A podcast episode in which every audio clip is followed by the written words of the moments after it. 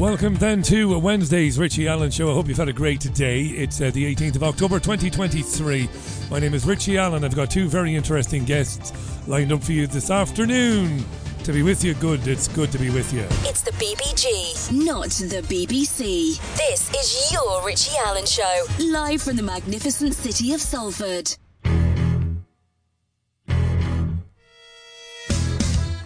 It's the Richie Allen Show. Broadcasting live on richieallen.co.uk and multiple platforms around the world. And now, here's your host, Richie Allen. Brilliant. Listen, join in during the programme via the website richieallen.co.uk. Leave a message on the app, uh, the Richie Allen Show app. I look forward to hearing from you. Later on in the next hour, Francis will be on the programme. Francis has become known as the spokesman for the Yellow Boards group, a really interesting group of people who appear as they pop up all across London sharing information, challenging official narratives on everything like ULEZ, on climate change, on vaccines, everything. As they're against censorship, the Yellow Boards group, Francis joins the programme a little bit later on. And before that, my friend Kevin Barrett will join us live from Morocco. We're going to talk about the latest developments in Palestine, claims and counterclaims about hospital bombings. We'll get into that with Kevin. As usual, that's truthjihad.com. Kevin's Substack is kevinbarrett.substack.com. So lots to get into, as there always is. And I look forward, and I really mean it when I say to reading your account, how you see things. That's all that matters to me. So let's talk about the hospital. Actually, before we do that, let me bring up because things change so quickly. I've got Reuters open, I've got the BBC website open. I'm not saying these are credible sources, but I'd like you to know what they are saying. The BBC is reporting that Joe Biden, as the US president, has backed Israel's account of the Gaza explosion, the hospital explosion, which apparently has killed hundreds of people. No number on that death count yet. I don't want to sound like the mainstream media who get very excited about death counts, but this is the Al Ahli Hospital.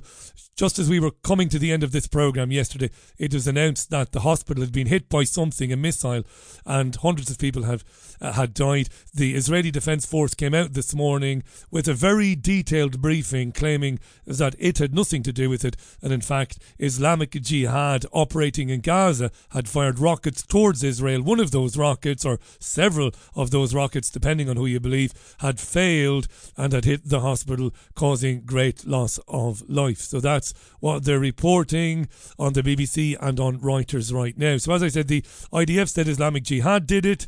It said a rocket failed and hit the car park. Hamas and others say no. They say Israel did it. What are your thoughts, dear listener? Message me during the program. Now, Katya Adler, one of the interesting things about the briefing. Now, I'm not saying who did and who didn't fire the projectile that hit the car park of the hospital because I don't know.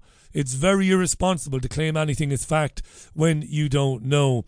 But what struck me this morning at the IDF briefing was the level of detail they had. They even had an intercepted either a phone call, it had to be a phone call really, between two Islamic Jihad terrorists. Apparently, the phone call intercepted after the hospital blew up, and these guys were were talking about how it all went wrong, how the mission went wrong, and they hit one of our hospitals. Now, very difficult to verify any of that. The BBC was there, Sky was there, CNN was there, and nobody said to this guy from the IDF, well, look, that could be actors. It could be anybody, like, you know. I mean, I could be a bit childish about it if I wanted to be. Not that I'm in any way trying to minimise, you know, the loss of life, but I could say that I interrupted a, a, a phone call, a telephone call from two Israeli Defense Force operatives a phone call before the attack on the hospital. Let's call these operatives, they, they go by code names Marge and Homer. And this is me intercepting a telephone call before the bombing. And I think it's fairly self explanatory that the Israeli Defense Forces did it, right? So let's um let's bring up that let's bring up that bit of audio if I can. It's going to take me a second here now. Here it is. I'll do it. But if I die during the operation, Will you do one thing for me? So, so the IDF officer Homer asks Marge, "If I die during the operation, will you do something for me?" Oh, anything, sweetheart. Blow up the hospital. Hmm. Blow up the hospital. You see, that could be evidence too. Right, okay, let's leave the silliness alone for a minute. So, well, for more than a minute. Um, Katya Adler, BBC woman in the Middle East, interviewed Peter Lerner, an IDF lieutenant colonel from Harrow originally. Now, he said Islamic Jihad did it. To her credit, she said to him, Well, the IDF has previous, Peter. It has blamed Hamas in the past, and then we found out you were telling lies. I thought she was quite good to say this. She said, You've blamed Hamas previously. We found out you were telling pork pies. Come on, Peter. What was his response to that? Katya, um, I completely understand what you're saying. I've been around the block in in this in the military for several years, and I faced several instances like this. I can say from my personal experience, I've never seen the the IDF mobilize in order to get to the facts at such a fast pace, at such a high level, in order to understand exactly what happened. This is an extraordinary incident, and it is a tragedy, a human tra- tragedy that we are seeing develop but we need to be very very cautious. You know you will question me and cross check and double check and double answer me but when hamas and it's nice he's giving her permission to to reference him and to cross check and to analyze announced it was an israeli strike that killed the hospitals. You take it for face value. I'm just saying we need to be very very cautious and set, put a very very serious question mark on the people that are willing to butcher babies but when a military is conducting a professional military army, like in the UK, we don't target civilians. We do not target hospitals. There are there can be incidental damage. There can be unfortunate loss of life. But our goal, and, and contrary to what you said, we don't bombard Gaza. We are targeting Hamas. This is a butchering organization, a, a terrorist organization. A butchering organization that has no regard uh, Peter for Lerner, life. can I can I say that? So she jumps in. She had to jump in eventually. I would imagine she was holding back the vomit. You say you don't target civilians? You're kidding me, right? What does she say next? You, you say that you're targeting Hamas and the Gaza Strip, but of course the world is seeing the images of the Gaza Strip, known as an extremely uh, crowded place that is sealed at one end by Israel and the other by Egypt. And there has been heavy bombardment that has leveled whole areas of the Gaza Strip. Peter, you're bombing the shit out of it and you're killing thousands of people. Don't come on to my program and tell me that you're not targeting civilians, right? That in, includes uh, buildings, which has residential buildings. The uh, the number of dead amongst the Palestinians, Israel says it's gone in there to to target armed groups who've taken Israeli lives and taken Israelis hostages. But the civilian count on the Palestinian side, the deaths, the injuries, includes so many women, so many children. As you say, you've been around for a long time. Uh, you know this very Don't bullshit a bullshitter, Peter, is what she's saying. Very well inside Gaza. Most 50% of Gazans are under the uh, age of 18. In a crowded area like this, the civilian casualty is so high that the whole world is watching this. The whole world is watching Israel. Peter? And that is precisely why we need to be very cautious in listening to what Hamas is saying about their casualties and so on. When the, a Minister of, of Health in Gaza speaks, he is speaking as a mouthpiece for Hamas, a terrorist organization that will butcher babies. They will have no problem lying to the media. So don't, don't believe the casualty numbers coming out of Gaza, says Peter Lerner from Harrow, these days based in, in, in Jerusalem working for the IDF don't believe them because when the health minister speaks from Gaza, he's a mouthpiece for Hamas. So they're just making numbers up and, eh, you know, they're adding legs onto the death numbers and all the rest of it, says Peter. With regard to, I, and, and I respect very much what you're saying and the, and the, and the line of, of, of inquiry and, and what you're trying to get to here. When Hamas operates and positions its explosive drones on the rooftops of houses, its command and control positions in high rise buildings, its rockets in the basements of, of schools and shopping centers. They are jeopardizing the civilian population. What we are doing is vacating them, asking people to evacuate specific areas where we intend to strike precisely because we want to keep them out of harm's way. No, you're shooting them as they leave. This has been proven. You're killing them as they leave. You're, you're basically committing ethnic cleansing, Peter. You're telling people to get out of their homes and apartments. And you're making up bullshit. You're saying, get out of your homes, get out of your apartments because we believe that the, the, the, the Hamas group is operating from those very homes and apartments. We're going to blow up your houses, so you've got to leave. Then they try to leave and they're shot by your, your airplanes and they can't leave. You know, ultimately they can't leave. So this is horse manure. This is the old Hamas is using human shields trope, right? Israel has already murdered nearly 4,000 in Gaza. Nearly 4,000. Just, just think about that for a minute, right? So presumably every one of them was standing in front of a weapons dump, right? Obviously not. Now Joe Biden was in Tel Aviv in Jerusalem today. Not that he knows it uh, reading from a sheet on a table in front of him and struggling very badly.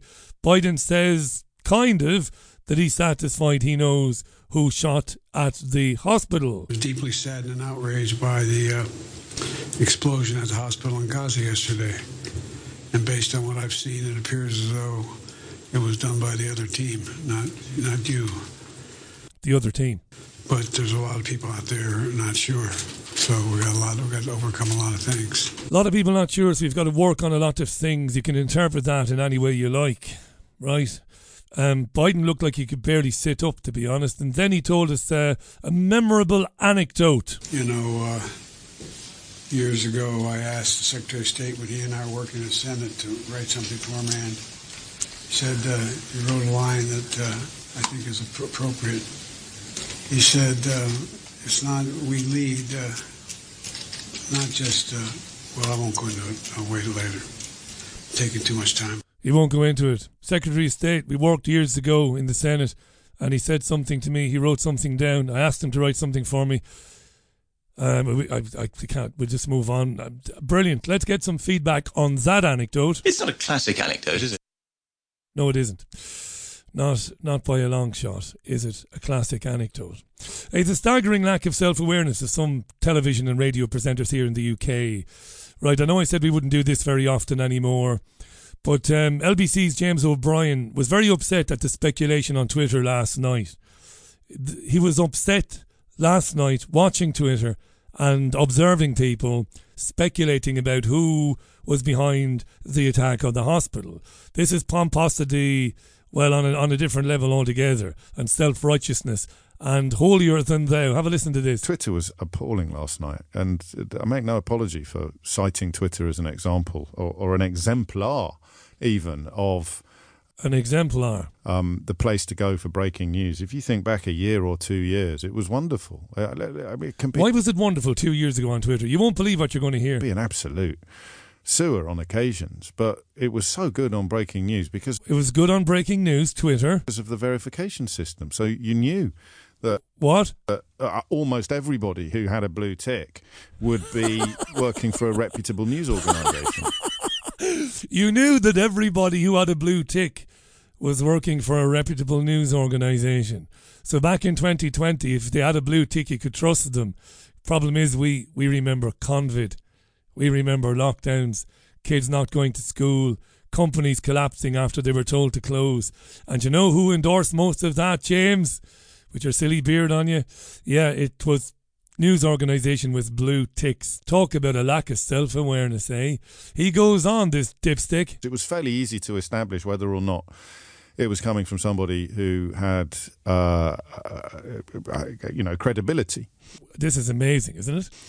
God, it was awful awful last night. It was awful last night. You couldn't really, can't use it anymore to track breaking news. If you haven't double, triple, and quadruple checked whatever it is that you are thinking of uh, uh, of texting to me, or more importantly, whatever it is you are choosing to believe. Hey, dickhead, you're supposed to be the guy doing the double, tripling, and quadrupling of checks. You. The irony here is absolutely mind blowing. It's not down to listeners to be tweeting you what's true and what isn't true. In an ideal world, you should be finding out completely, objectively, finding out what's right. You should be checking, doubling down, trebling down, and quadrupling down before you bring it to your to your listeners. You absolute idiot! I've never heard I've never heard such drivel in all my life. and I've heard some drivel in my life. This is great stuff. About this explosion at this hospital, then you are actually doing a grave disservice to the dead. Right, so if you're speculating about who might have blown up the hospital, you're doing a grave disservice to the dead. And at the very, very least, we all owe them caution in concluding what has happened. I don't owe them anything. That's the whole point about being a presenter. Sorry, excuse me. This is the whole point of journalism. Again, James O'Brien is no journalist, no qualifications whatsoever. Came from the London School of Economics. Mouthpiece was put on radio because of his opinions, because he's a gatekeeper. He isn't a journalist. Um, you don't owe anybody anything. That's the point of journalism. Completely dispassionate. You separate yourself from everything, from every event, and you leave emotion out of it personal feelings, put them to one side, and then clinically and sometimes coldly, you go and try and find out what exactly happened and do the best for your audience. Anyway, this goes on a little bit more. A rush to judgment is often wrong.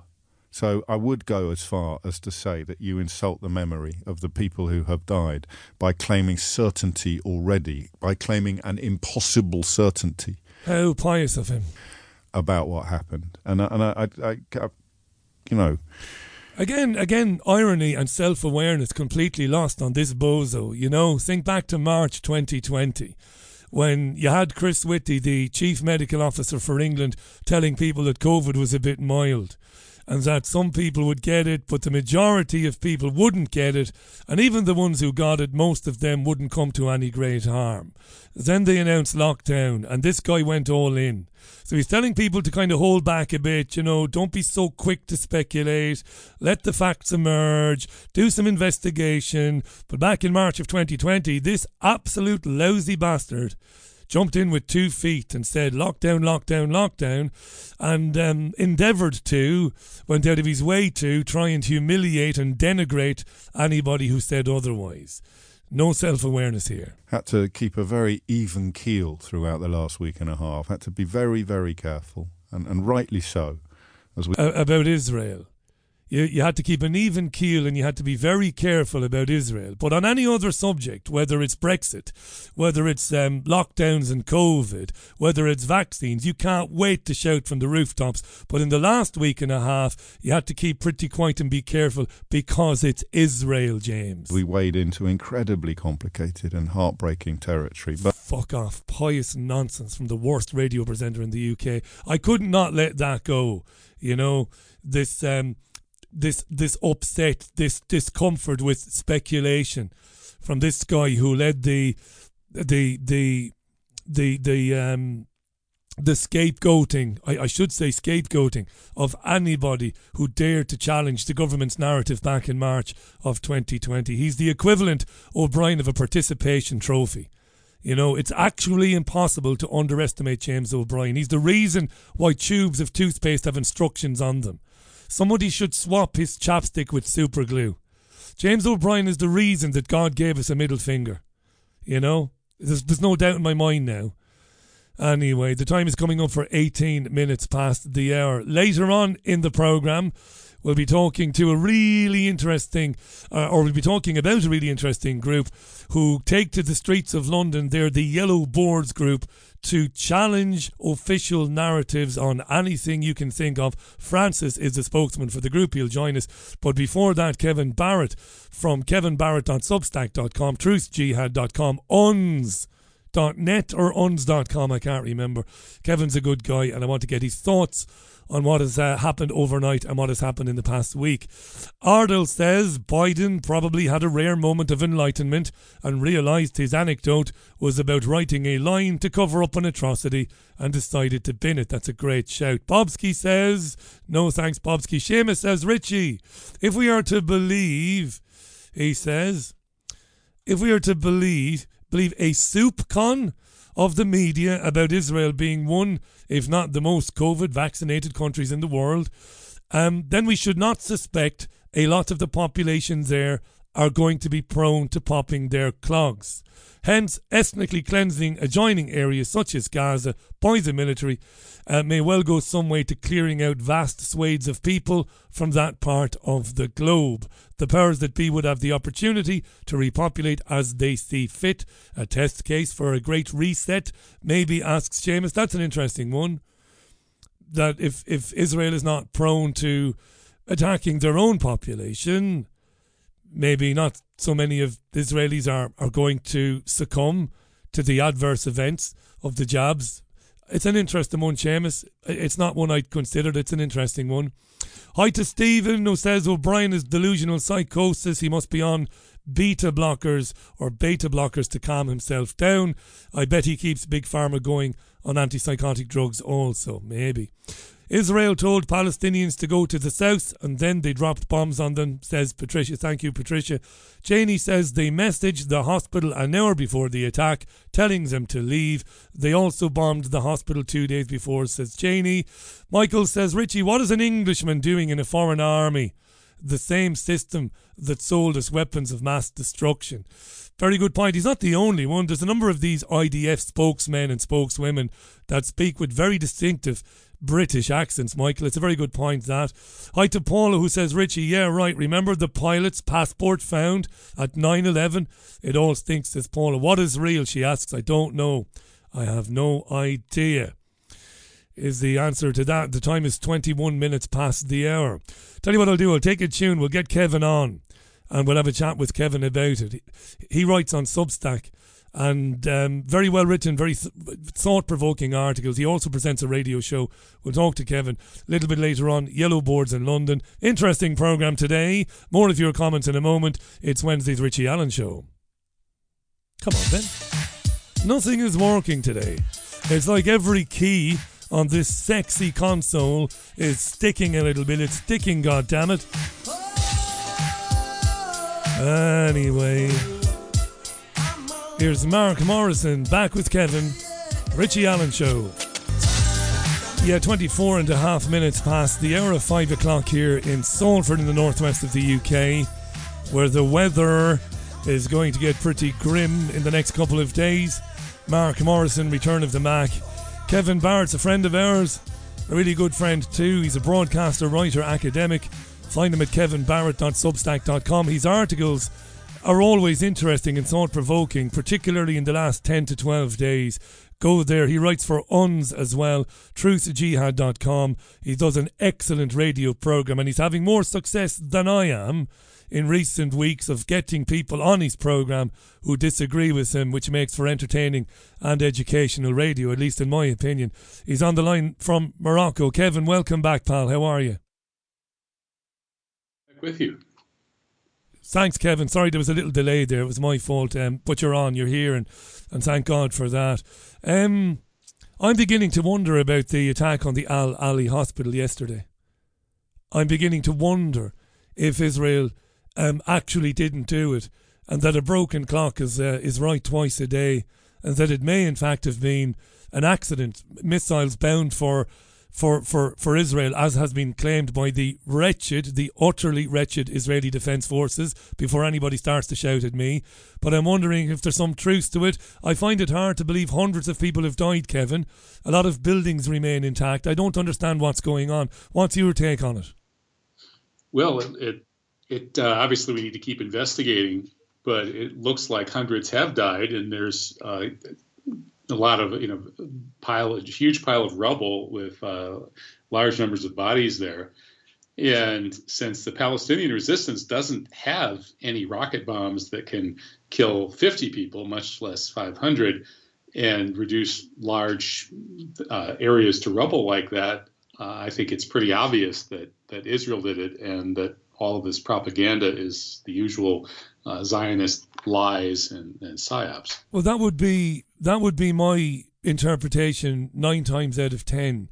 But you said there's a lot of rubble there. I've spent the afternoon looking at Twitter videos posted by everybody, posted by Al Jazeera, by other news organisations, posted by Palestinians with camera phones. And while there does appear to be a big mess there, it appears to be in a car park, and the buildings themselves seem to be pretty much un, un, unharmed.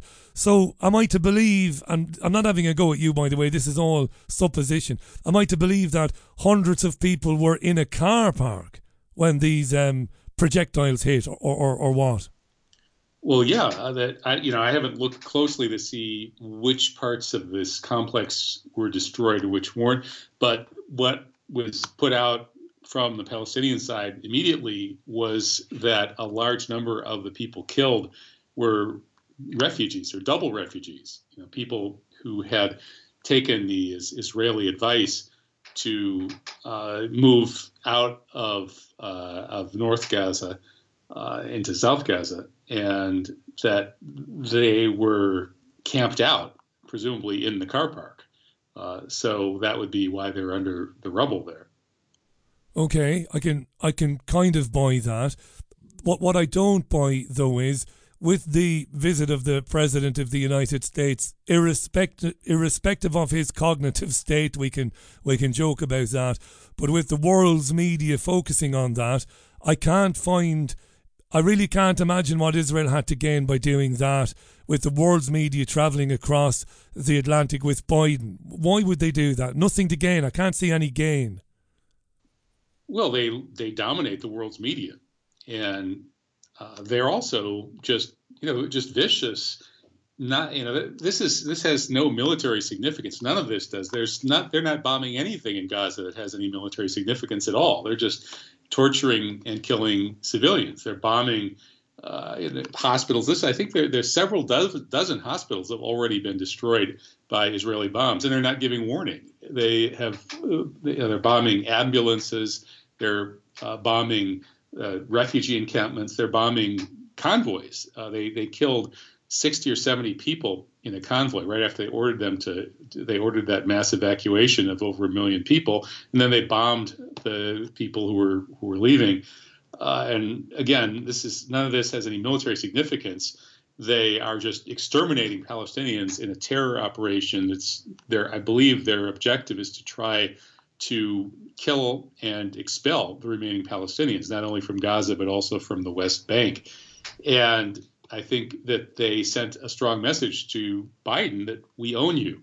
You know, Biden was on the way there with the world's Zionist-controlled uh, mainstream press corps with him, and they just tugged on his puppet strings and they tugged on the on the uh, mainstream media's puppet strings. So it, it this it doesn't really surprise me at all. It's par for the course. Israel says, I hate to speak in these terms, Israel, because Israel is really a government. It's a it's a country made up of of I can't off the top of my head give the population, but um, several million people. So so I I, I, I this this bothers me talking about China and Iran. But anyway, look the the government says that what happened with the convoy, they said Hamas did it. It wanted to punish people um, for leaving, and that Hamas likes the area to be pretty populated because then they can go crying to the world's media when Israel comes after Hamas and it ends up um, inflicting casualties on civilians. So that's what Israel is saying. I'm not saying I believe it for a minute, but that's what it says with respect to the charge that it attacked um, a convoy. What I wanted to ask you, you've had some brilliant shows lately where you've talked to people who see it a bit differently. When it happened, you, I believe, saw it when, sorry, excuse me, when this latest round of violence began, and I know before you start shouting at me that Palestinians experience violence at the hands of the IDF and the Israeli police every day of the week and twice on Sunday. I know that. But when this latest escalation began about 12 or so days ago, Hamas's incursion into southern Israel, and you believe, didn't you? Or maybe you still do believe that it was a it was a coup, almost not a coup, but it was a brilliant strategic move by Hamas, penetrating the Israeli defences, very well planned and very well thought out. When others, who you've spoken to in, in recent days, they believe something else happened, that it was a self inflicted wound by Israel, and that is explained by the fact there wasn't any real defence or any real kind of mobilisation by the Israelis for about six hours. What do you think today? Looking back at it? Well, at this point, I haven't run into any information that would make me change my mind. Although I do think that it was it was not only a very well planned operation by Hamas, and it was not aimed at killing civilians. By the way, it was aimed at attacking Israeli military sites, taking Israeli military hostages and civilian hostages if the opportunity arose. So that that's what it was supposed to do, and this has actually been in the mainstream media, which has walked back many of their earlier claims. You know, the early reporting all came from the Israeli propaganda machine, saying that you know the Palestinians had come in and just butchered all of these civilians, and it turns out, of course, that's not the case. It turns out. Well, hang on, hang the, on, Kev. Kev, hang on. They did kill a lot of civilians, and well, they a lot did. of civilians got killed, but yeah. the civilians were pro- probably the majority of civilians probably the, the, great majority of civilians were actually killed by the Israeli Defense Forces because these were in firefights. And in the firefights, the way the Israeli Defense Forces fight is they have a doctrine of using overwhelming firepower to prevent any live hostages from ever being taken if they can stop it. So what happened was that Hamas would be, you know, come in, find a bunch of potential civilian hostages, round them up, and then the IDF would just come in and kill everybody. Uh, and, and that, that's probably how the majority of the Israeli civilians died. Uh, Kevin, but you're an academic. Case, Hang on, you, you're an academic, and you're a bit of a doyen when it comes to critical thinking. I'm surprised at you.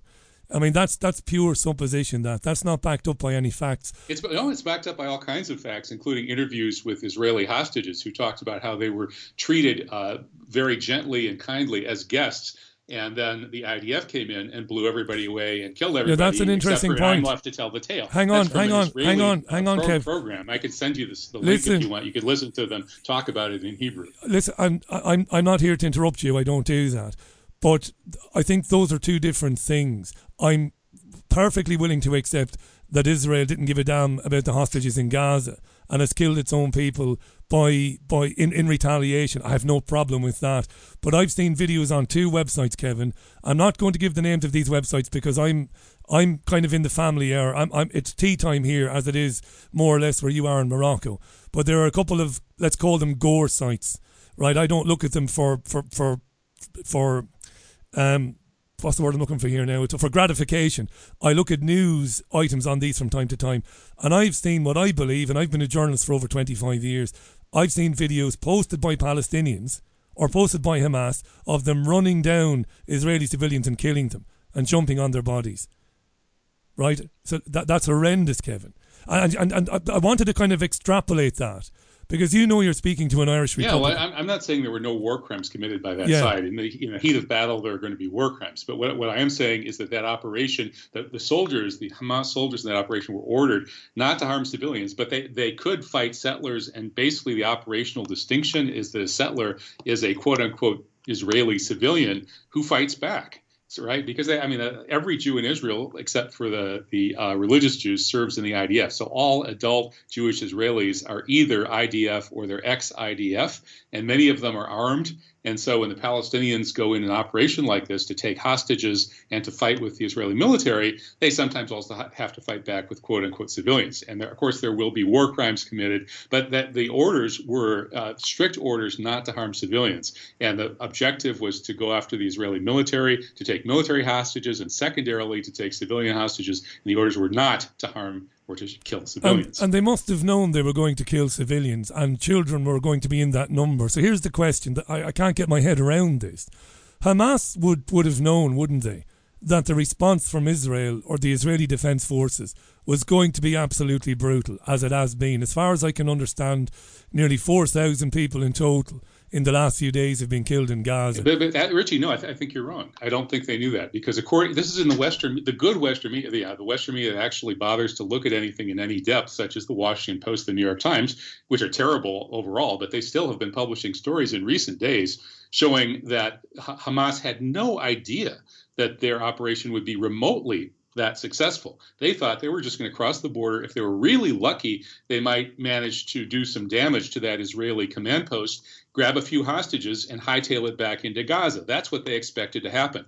But they had unexpected success. They actually managed to take that guard post, which was in charge of the entire border wall. So then they just kept going. But they had no idea that was going to happen in advance. Therefore, they had no idea that the uh, they would have a big successful operation like that that would lead to this kind of retaliation. Now that's I know it's the opinion of others, but that's your opinion. I don't. No, that's the New York freaking Times and the Washington the, Post. I, it's I, not. Me. I just said it's yours and others. Okay, the New York Times and the Washington Post. But again, I would say, councillor, um, argumentative. That's supposition. We don't know because we haven't spoken to the heads or the leaders of Hamas. I've been watching Al Jazeera, and they were embedded practically with with, with this operation from the get go. I mean, tons of video as it was unfolding.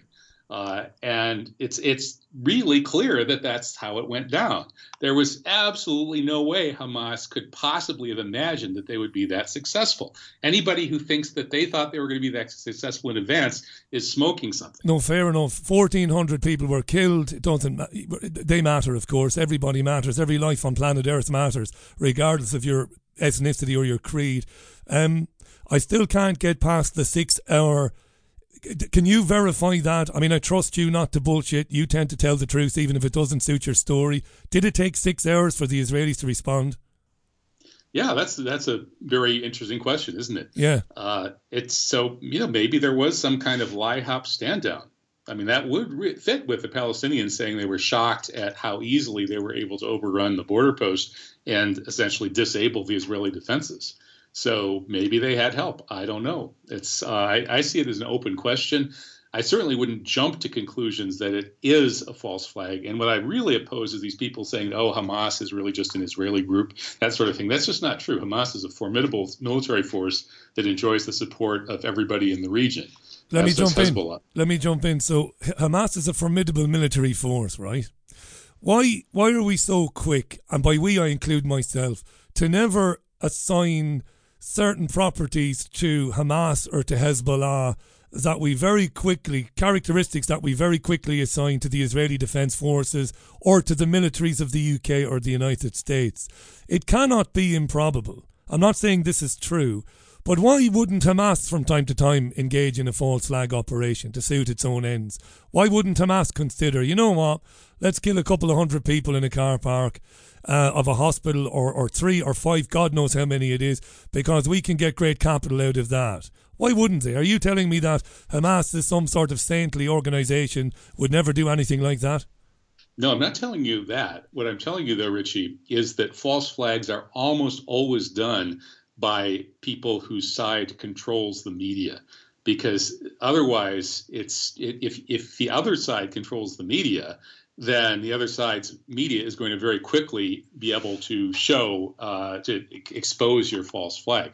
So historically, there's there are really no examples that I can even think of of false flags being done by these uh, forces like the Palestinians who are fighting the global media, who don't really have control of the way that the event is going to be portrayed. Yeah, but medias. you're lumping you're lumping Hamas and the Palestinians in together as one group as one well, homogenous group. I mean, but they're not because I've heard Palestinians on British television and they're genuine. And I interviewed a Palestinian uh, academic on my program, and they don't have a lot of time for Hamas.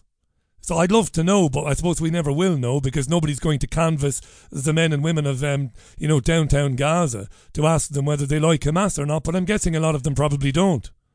What do you think? Well, I, Hamas ha, has become increasingly popular over the past decades as the PLO and PLA became just local tools of the Zionist occupation and were began, you know, were basically seen as collaborators in the jealous, genocide of the Palestinians. So I think a, a, clear majority of Palestinians, and again, in virtual unanimity right right now of people in the MENA region, uh, including here in Morocco, virtually everybody supports Hamas and Hezbollah and all of the Palestinian resistance groups. Kevin, where is this going to um, proceed with a build up? A build up is probably an exaggeration, but the UK and the United States have sent have sent ships to uh, the Gulf. Some of the mainstream media in this country is speculating the tensions have never been as high. That if Hezbollah was to get involved, this might escalate if Iran was to get involved, this might escalate into something that could be, you know, effectively another, for the first time in 70, 80 years, a global conflict. Is there any danger of that, do you think? Oh yeah, there's. I, I think it's at least 50-50 that that's you know we're we're on the brink of World War III. The, the recklessness of putting these two aircraft carrier groups right off the coast of Gaza at a moment when taking out ships with the new anti-ship missiles has never been easier is an act of supreme recklessness. You know, each of these aircraft carriers costs almost 13 billion dollars and for uh, maybe a, a, few million or even less worth of anti-ship missiles, you can take them out. So the people who are angry about the U.S. supporting Israel's genocide might decide to sink one or both of those carriers and could have the means to do it. I would imagine even a wealthy individual might be able to buy the means to do it. Uh, and there are a lot of angry, wealthy individuals in this part of the world. And then, of course, there's the false flag possibility that the Zionists might want to sink that, uh, sink the American ships and blame it on their regional enemies, especially Iran. Uh, so, and, and, this is coming right as we're approaching next Monday's anniversary of the 1983 Marine barracks bombing, where more than 200 uh, American Marines were killed. Uh, something similar could happen. Only this time, it could be 5,000 people killed on each of these two aircraft carriers, meaning you know, 10,000 plus American lives lost, kind of the other ships. And that, of course, would be sufficient to trigger a World War III scenario. And then finally, we should note that the real mission of those ships might very well be to uh, chase the Russians out of Syria. And this takes us back to 1967, when that was also the plan for the USS Liberty incident, which Johnson and the Israelis connived to have the Israelis uh, try to murder hundreds of American sailors on that unarmed spy ship, the USS Liberty. It was going to be blamed on Egypt and lead the U.S. to uh, enter the war and just utterly destroy Egypt and destroy Russian bases in Egypt with nuclear weapons. And we came within seconds, or at the most a couple of minutes, of a nuclear war breaking out. The American nuclear armed bombers were sent to Cairo with orders to drop those nuclear weapons on Russian installations and they were called back uh, seconds or minutes beyond when they were at the point of no return. So we're, we're reaching that kind of scenario again now. As those aircraft carriers are very likely going to be threatening Russian installations in Syria, just like uh, in Egypt in 1967. And the Russians and their many allies in the region, as well as angry individuals and groups and nations, uh, all have uh, very strong motivations to destroy those sitting duck aircraft carriers, uh, which can be so easily done today. Uh, those aircraft carriers are worthless. They're sitting ducks. They're just asking to be taken out by somebody with, with weapons that cost uh, a minuscule fraction of what those ships cost. Kevin Barrett is our guest, broadcaster, academic writer. Kevin Barrett.substack.com. He writes for Unz, of course, as well. TruthJihad.com. He broadcasts very interesting programs. Check them out if you haven't. Very good question from Stephanie. Needless to say, since you came on with me, hundreds of messages coming in via the Richie Allen Show app. Download it, folks. Google Play or the App Store. We're very sophisticated, Kevin. Stephanie asks, Kevin, my own question, my main question since this happened is why is Hamas not making official statements? Why do we not hear from them? That's a good question. Why? I, well, maybe because the Western media isn't conveying their messages. I just watched a brilliant, beautiful, and eloquent speech by the head of Hamas's uh, political information bureau last night on Al Jazeera. And you know his command of the Arabic language was exquisite. It was, you know, I'm, I'm working on my Arabic here as I uh, get settled into Morocco, and, and, his Arabic was so clear and eloquent and easy to understand. Uh, but I imagine that none of that is being conveyed into the Western media.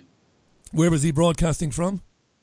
Uh, it was just it, it was issued uh, from the Hamas political bureau and I'm not I'm not sure where he physically uh, was located. In fact, I'm not sure he wanted anyone to know.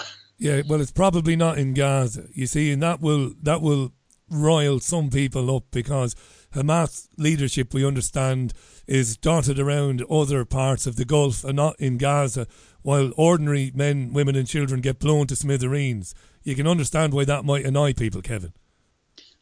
Uh, well, they don't have a lot of choice. I mean, there are people, there are Hamas people in Gaza, and there are Hamas people out of Gaza, and they're just trying to run uh, an effective organization, uh, trying to save their people from genocide. It's interesting the point you made about the, the media. Obviously, I've been in the media since 1998, and I do remember a time when the media of the US and the UK would speak to, you know, quote, the other side, unquote, they would speak with groups that were had been deemed to be heretics, whether it be in the Middle East or elsewhere, they would always endeavour to get that interview, to try and get them on the record, to try and get to, to understand what it is they were doing and why they were doing it.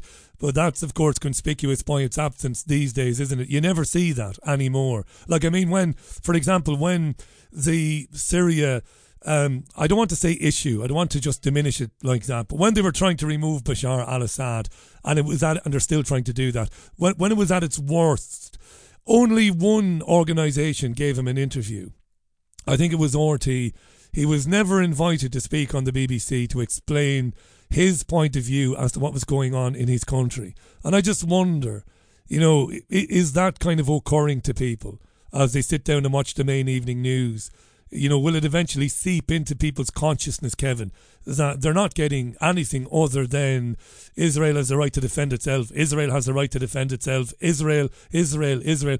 And I don't know if you've noticed this because you're in Morocco, but on the UK and especially on the United States media, which I observe, I know you do as well, they are frequently dropping a term um, into the lexicon. It's Hamas ISIS. Have you heard this? Hamas ISIS all the time.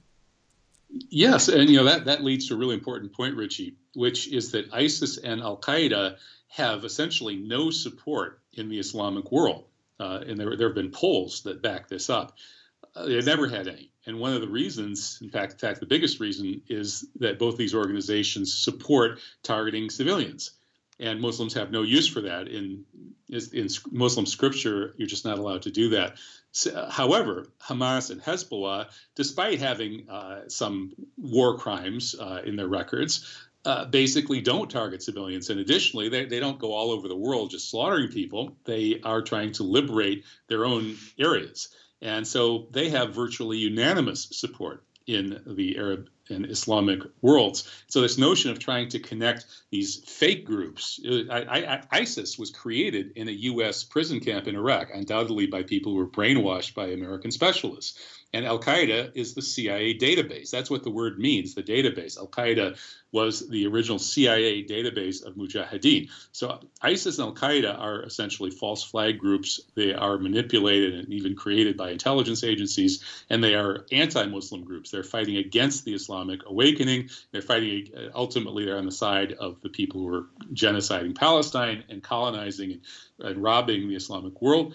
Whereas uh, ISIS, I'm sorry, whereas uh, Hamas and Hezbollah are authentic resistance groups that are following defensible strategies uh, it, with morality and ethics on their side, and, and they enjoy near unanimous support, as I said, in the region and in the Muslim Ummah.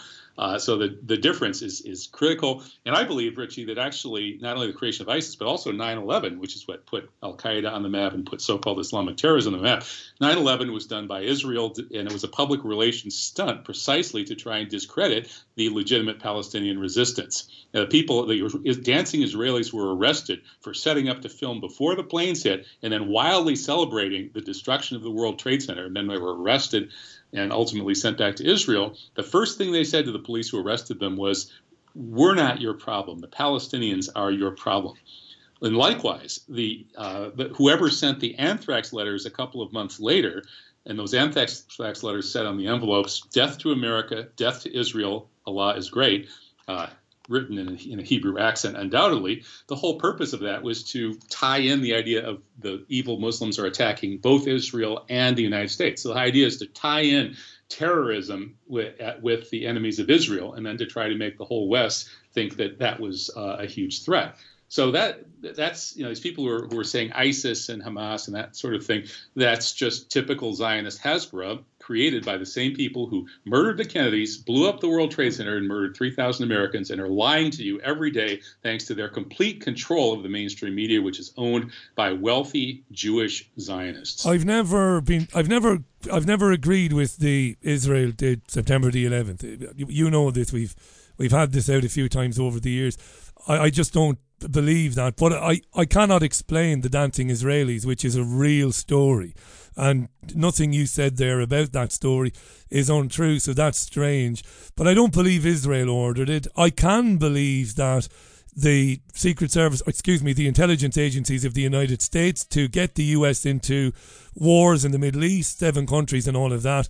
Um, I, I, can believe that they maybe used agents um, from overseas, from other countries, but I've never bought, bought into that. Kevin, what do you say? Because I have Jewish listeners. I'm in Manchester. Uh, I'm in Salford. There's a Jewish community here. I know Jews here. I genuinely do. You know this because we've had this out before. I've got friends. In fact, one of my greatest friends of all time is a Jewish guy. When he says when he says to me tomorrow, which he will, now he's a free speech absolutist, my Jewish friend, right? So so he's not going to tell me not to interview you again, but he's going to say, Richie, Kevin is educated. He's nice. He's uh, he's approachable. He sounds all right. He sounds like he's a good broadcaster and he's a good writer. But every to, to, guys like Kevin, the Jews did everything. The Jews did this. The Jews did that. The Jews, the Jews, the Jews. They own the banks. They own the media. They own all of that, and that's just anti-Semitism. That's what I'm going to be told. He won't tell me not to interview you again, but others will. They'll say this is just ancient anti-Semitism. Go ahead. Right. Well, t- first, you know, tell him to do some research on the on the topics that I've been talking about. Uh, where you know, where do we start? Like, there's Laurent Guyénot's book, JFK 9/11. Uh, you spell that G U Y E N O T. Uh, and that summarizes the case that Israel killed President John F. Kennedy because Kennedy was dedicated to shutting down the Dimona nuclear facility, and Ben Gurion, the then president of Israel, who resigned uh, in spring of 1963 and probably took charge of the, the uh, program that killed Kennedy, felt that the nuclear program was crucial for Israel's security. So read that book, and if you have time, go ahead and read Michael Collins Piper's book, Final Judgment, which goes into details. And if you read those books, you'll see that what I'm claiming is very far from implausible. It's very strongly supported by evidence. And the same is true of the various other areas. Uh, I'd be happy to send some articles and links to him uh, such as Philip Weiss's brilliant article, uh, Do Jews dominate American media, and so what if we do? And the answer to so what is, is well, for answer to the first question is yes, we do. Uh, the majority of my bosses and most important decision making colleagues have been Jewish in my mainstream media career. And the so what is that that means that most Jews, not me, most of the Jews in the media are viscerally connected to Israel and see the uh, Western media as the last line of defense, keeping Israel afloat. Uh, and, and I, I, could go on, but let me jump is, in then. Let me jump the in. truth is the truth, and anti-Semitism is racial prejudice, and none of this has anything to do with race. It has to do with ideology and, and political identity. Fair enough, right? Um, supposing I read those books, then supposing I take an undertaking, uh, I make a promise to read the books you just mentioned there. Um, what about you, Jake Wallis Simmons or Simons, who writes for the Jewish Chronicle? He's got a book out called Israelophobia. He's just released it. Um, I know another Jewish guy called David Baddiel. He's a comedian. He's written a book about anti-Semitism. Um, are you open-minded enough to read those books, Kevin, and have a look at them? Absolutely, yeah. I'd, I'd, be happy to have those guys on my radio show to talk about it. Uh, I, I think the thing is, though, I think a lot of people, you know, we just grow up with the dominant discourse of our societies in the air and we internalize it. We don't realize how utterly insane this whole notion of having uh, the Jewish people invade, occupy, and ethnically cleanse Palestine, cross the cross the seas thousands of miles to murder and expel the people who are living there. That is the descendants of the ancient Jews and the descendants of Jesus. That's who the Palestinians are.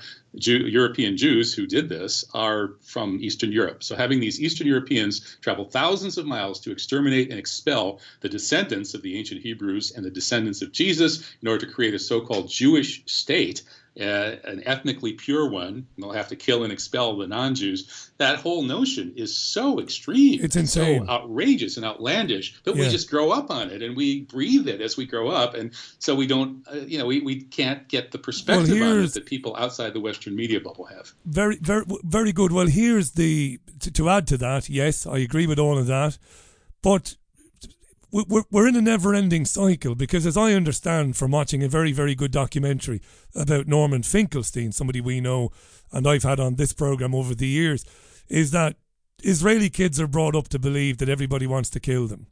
That's child abuse. And at the same time, and I know you're going to argue that the Palestinian parents maybe have more of a right to do it, but kids in Gaza are brought up to believe that their next door neighbours or those bad people over the fence want to kill them too. And that might be true, but it means there is a perpetual cycle of hatred, Kevin, that's never going to end, is it? As long as we're alive. I hope Kevin is still with me. Are you still there, Kevin? Oh, sorry, sorry. Uh, uh, yeah, the you know Miko Peled has pointed out he's he's the son of a of a military hero in Israel who helped win the 67 war. And Miko Peled has become friends with Palestinians. He just he was shocked to discover that as an Israeli and a descendant of a, a great anti-Palestine Israeli war hero, he could go into Palestine and be uh, treated on, as an honored guest and given tea, and everybody wanted to talk to him. And he, he was shocked because he had been taught that they all wanted to kill him. But I, I think that if a Palestinian, like a descendant of, say, Sheikh Yassin or Yasser Arafat, goes into Israel and says, "Hey, I'm a descendant of Sheikh Yassin or Yasser Arafat," and uh, you know, I, I want to find a way to talk to you guys and learn about you guys. The Israelis aren't going to treat him that way. I, you know, I think there's really a huge difference. And, and there's there's a, a, book I think it's, it's Kaplan's The Arabs Arabus, uh, written by a Zionist, uh, American Jew, who points out that virtually all the diplomats that are sent over there and they spend time in Israel, they spend time in Palestine and in the Arab countries, they all end up loving Pal- the Palestinians and the Arabs, and they don't end up loving the Israelis. They're just not as lovable. And there's a there really is a difference. The way the conditioning of people in Israel is nastier than the way people grow up in Palestine, uh, being taught that they're you know they, they need this resistance to, to save Kevin, themselves from un- genocide. It's unfair to say that the Israelis are not as lovable. That's outrageous from an academic. You know damn No, well. it's not. Hang on, let me It's- finish my it's point before you come back, and you'll have the final word because we're just out of time. And when you have the final word, I will not editorialize as I never do. Listen, there are many great Israeli men and women who are against the occupation and who do as much as they can with the limited resources they have to raise the uh, the the profile of what's going on in Gaza, and you know this. So it's unfair to say they're not as lovable. There's plenty of good Israelis. Yeah, well, Miko Peled is lovable, Gilad Atzmon is lovable. There are you know a bunch of lovable Israelis, As long as they agree with you. and ex-Israelis. However, uh, the poll showed that virtually, you know, well over ninety percent of Israeli Jews supported Operation Cast Lead when white phosphorus was being dropped on children in Gaza. They would go up, Israeli Jews would go up on the hilltops looking down on Gaza and have barbecue parties and celebrate as the bombs and the white phosphorus came down. Again, the poll showed well over 90% of Israeli Jews uh, supported that. So there's a huge problem in Israel, and the lovable Israeli Jews are a tiny minority of the overall population. I said that was the final word. I'm a man of my word. Kevin uh, Barrett.substack.com. Find Kevin at truthjihad.com too. Really interesting stuff lately on your platforms, Kevin. Thanks for your time today, pal. And as always, the very best to Rabia. Thank you. Okay, thanks, Richie. Appreciate it. Kevin Barrett, folks, you'll find Kevin on uh, Press TV quite a bit as well. Sadly, no longer available to watch on on our satellite, whatever, on Sky these days, but you can find it online. Check Kevin out there, uh, kevinbarrett.substack.com. The time is fast approaching six o'clock. It's Wednesday's programme. Winter's on its way, and so are colds, flu, and other respiratory illness. a robust immune system and vitamin D3 are your weapons in the fight to keep healthy when things get chilly. Immunex 365 vitamin capsules from NutraHealth 365 combine effective levels of vitamins D3, C, and K2, as well as zinc and quercetin to give your body that winter boost at just two capsules a day. Plus, for your peace of mind, all NutraHealth 365 orders come with free two-day track delivery. Visit NutraHealth365.com now and get winter ready. Uncensored, unfiltered. You're listening to Richie Allen on the world's most popular independent news radio show. Indeed, you are listening to Richie Allen. Listen, there's another. Before I read your comments on that, there's a bit of scary news. Everything is scary, isn't it, Baldy? It is. It is. Stop calling me Baldy, by the way. I wrote about this, or when I say I wrote about something, I, I'm shameless. I've got to fess up. I stole this from the Telegraph, but I credited the Telegraph as I always do, or the Times, or the Guardian, or RTE.ie, Radio Televisión. We're just about to get the Angelus, are we? Is the Angelus still on, Jean Ann? Is it on RTE1? Is it still on before the 6 1 news? Anyway, this is scary. Sunak, that's Rishi Sunak, told to shut UK gas network and roll out heat pumps. Says who? Well, here's a phrase. Uh, the UK's infrastructure czar. Uh, not a phrase, a mouthful. I can never pronounce Tsar, T S A R. Terrible, right? So, anyway, this guy is Sir John Armitt. Hang on. I'm going to go silent for a minute. I'm going blind, by the way. And that's not a joke. I'll tell you about it another time. I'm, I'm losing my eyesight. I'm not joking. You think I'm joking. It's uh, Sir John Armitt, yeah. He's the chairman of the National Infrastructure Commission. And he has said, and the government listens to this guy, that the UK gas network must be shut down soon and that billions of pounds should be allocated for a major rollout of heat pumps, dear listener. And when heat pumps are rolled out, Granny and Grandad are going to freeze to death in their living rooms with their Aran sweatshirts on them and their scarves because heat pumps don't work well enough in this climate. They just don't. That's a fact, not my opinion. Everybody in the industry acknowledges this. So he's telling Sunak to commit to a total ban on gas boiler sales by 2035 and to set out how the national gas network will be shut down gradually over the next 27 years. Yeah. So this is uh, this is not good news, is it? To be bringing you uh, this particular Wednesday, but that's what they want to do. They're saying that heat pumps are the only viable alternative to heat homes. Now, a lot of people in the industry are screaming and saying this is wrong. Heat pumps are not the only alternatives because you can recalibrate your boiler um, to take hydrogen, can't you? And that hydrogen will be cheaper, it'll be better, and it'll work kind of similarly to natural gas. But they're saying no, no, no, no, no, no, no, no hydrogen. It's got to be heat pumps. And each house, then, dear listener, in the future will have one of these massive square bits of kit hanging to the wall outside, like an air conditioner unit, because that's how it looks. Uh, these heat pumps, and it's more bad climate change bollocks. That's what it is. Reporting on that today. What else can I tell you before I read some of your comments? And in a few minutes' time, we're going to be talking about something very interesting indeed. The Yellow Boards group who pop up all across London. What's the term for that? There is a term for it, isn't there? It's, it's guerrilla. That's right. Yeah, guerrilla. One of the things I wanted to do years ago was do guerrilla radio, which was um, get a mobile radio unit and get it out and pop up in various locations and speak to people. Not like a vox pop, but actually do live radio where you're grabbing people and giving them some information they they maybe didn't previously have. So that's um, that's right. And, and a Dutch footballer, this is free speech, of course, very important. There's a Dutch footballer has been suspended for posting pro Palestinian messages on Instagram. His messages were very benign, really. He just said, when one side has nuclear weapons, it's not war. When one side cuts off the water and the food, it's not war. And he's been suspended by his club.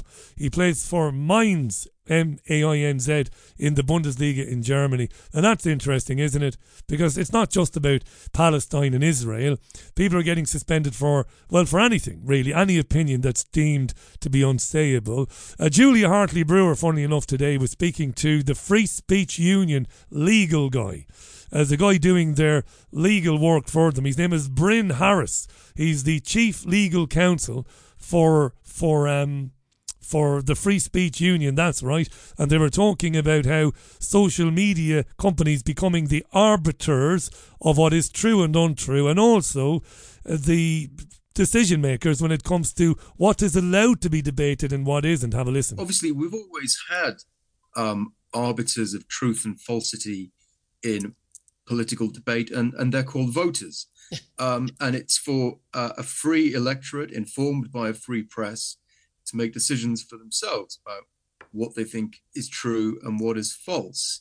Um, now, I, I, think these these sort of arbiters are, are, making a huge demand. They're saying, trust in our wisdom and benevolence to to control the flow of information into the public square.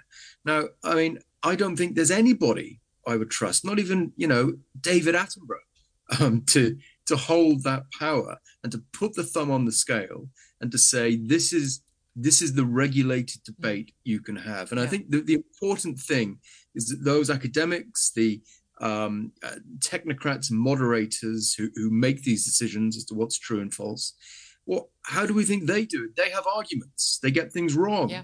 Well, we know we know they get things wrong. I've had people challenge me on things I've said and tweeted about COVID during you know, 2020, 2021, and they said, "Well, you got this wrong." Yeah, I didn't get everything. Well, funnily enough, not an expert, didn't get everything right. But I tell you what, put my what I said and my interpretation of evidence against an awful lot of the experts.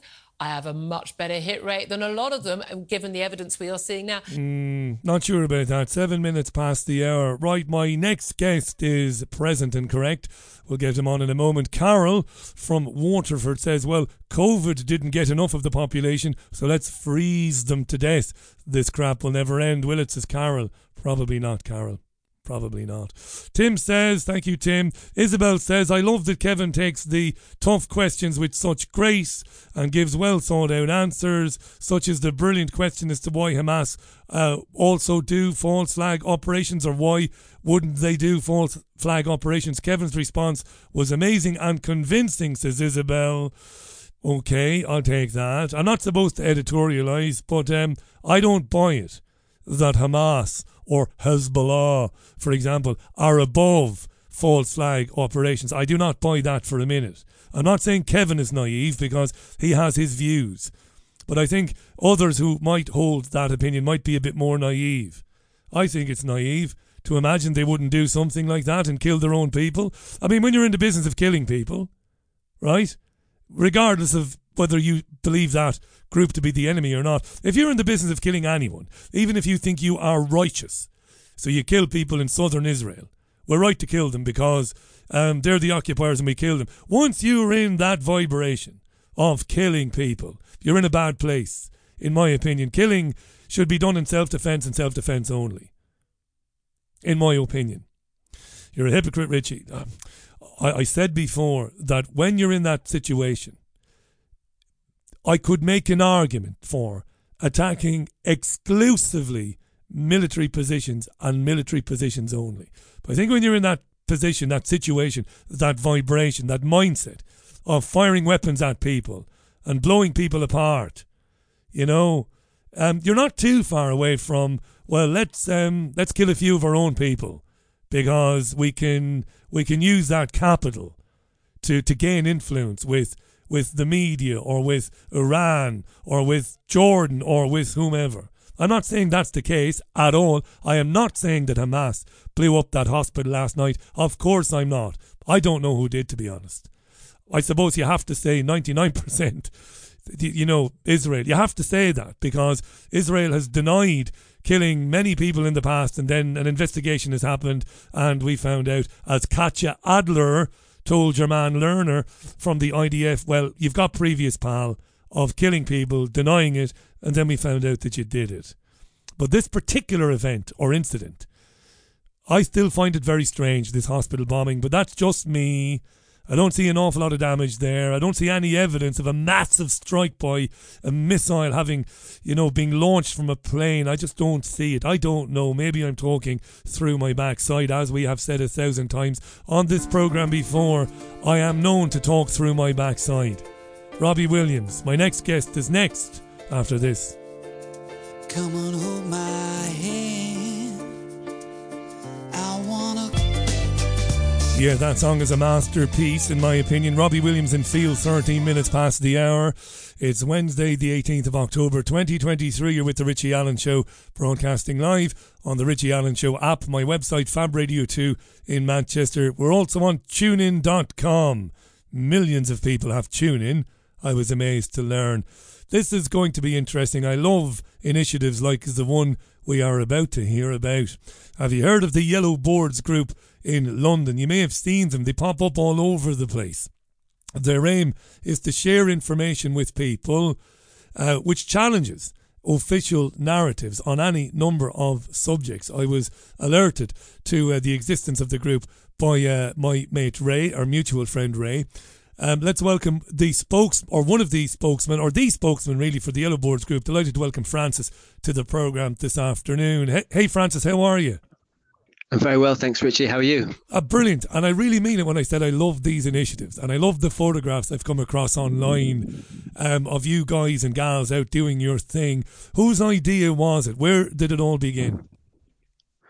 Well, that's um, an interesting question. I first saw yellow boards um, in New in a video from New Zealand where there was a group of people spaced about 50 yards apart. Uh, each person had a different board, and so the video was filmed from a car. So you you saw the, the the questions on the boards develop as the car drove for like half a mile or a mile down the road. And I think from that it's spread in quite a number of places. Um, um, I, I, certainly know it's it's in England. Uh, it, it, there's a, a, version of it called Rebels on Roundabouts, which is all over the country.